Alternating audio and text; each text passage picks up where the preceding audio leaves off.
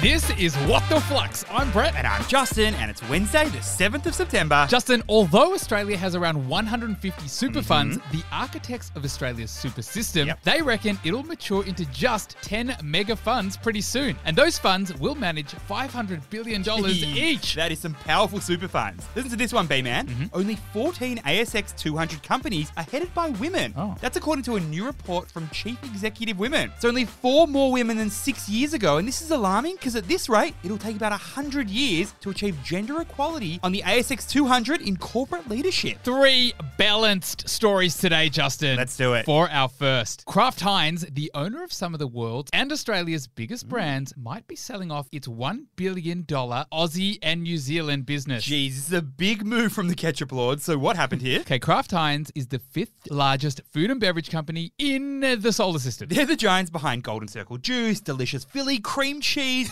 and of course Heinz's favorites like their canned soup and tomato ketchup. Justin, it's fair to say that Kraft Heinz is not small. They made 26 billion US dollars in global net sales, and that was just last year. That's a whole lot of hearty vegetable soups, Brett. Mm, And for the June quarter of this year, their EBITDA Mm-hmm. came in at an impressive 1.5 billion US dollars. But Brett, now the rumours are flying that Kraft Heinz actually wants to carve off its Australian and New Zealand arm, and it's looking for a buyer. It's all part of a trend of big global consumer companies Mm-hmm. selling out of regional markets. But this potential sale, it's actually pretty noteworthy. So tell me, what is the key learning here? Merger and acquisition activity in the consumer space has been few and far between in the past year. And this is why, if this blockbuster deal goes through, it could be seriously monumental for Kraft Heinz and the broader consumer and retail space. Now, Jazzy Boy, demand for old fashioned foods like Kraft Heinz has been a little all over the place over the last few years. Yep. Before COVID, old fashioned foods had fallen out of vogue. But then lockdown comes Yep. around, everyone suddenly wants long life foods and comfort foods from their childhood. Gotta love a good Pop Tart during COVID. So there was a bit of a food naissance. but Brett, now that's kind of fading. Kraft Heinz EBITDA for the June quarter is down around 10% compared to last year. and now supply chains, well, they're in chaos. So, with all these moving parts, it's pretty hard for prospective buyers to get a good idea of a company's future earnings. So if this deal goes through, the buyer will be showing a whole lot of faith in Kraft Heinz. For our second story, Porsche, the luxury car maker, is looking to leave the Volkswagen nest and go public in one of the biggest IPOs in German history. An IPO at this time, at this hour, Justin? Can't be right. What's the story? Okay, so Volkswagen and Porsche, they're two pretty large car brands that are deeply intertwined. Now, technically, get this Volkswagen is Porsche's parent company, Mm-hmm. but Porsche also has a stake in Volkswagen. Complicated relationship, Anyway, Volkswagen has released something called an intention to float. which is. well, it means they're pushing ahead with their plan for an IPO for Porsche this year. And Brett, the expected valuation of Porsche once public will be somewhere between 88 billion and 124 billion dollars. That is large. but what's interesting here is the timing of the deal. So tell me, what is the key learning here? when it comes to an IPO, timing is often the secret Mm-hmm. to success, at least at first. I think we can all agree that market conditions ain't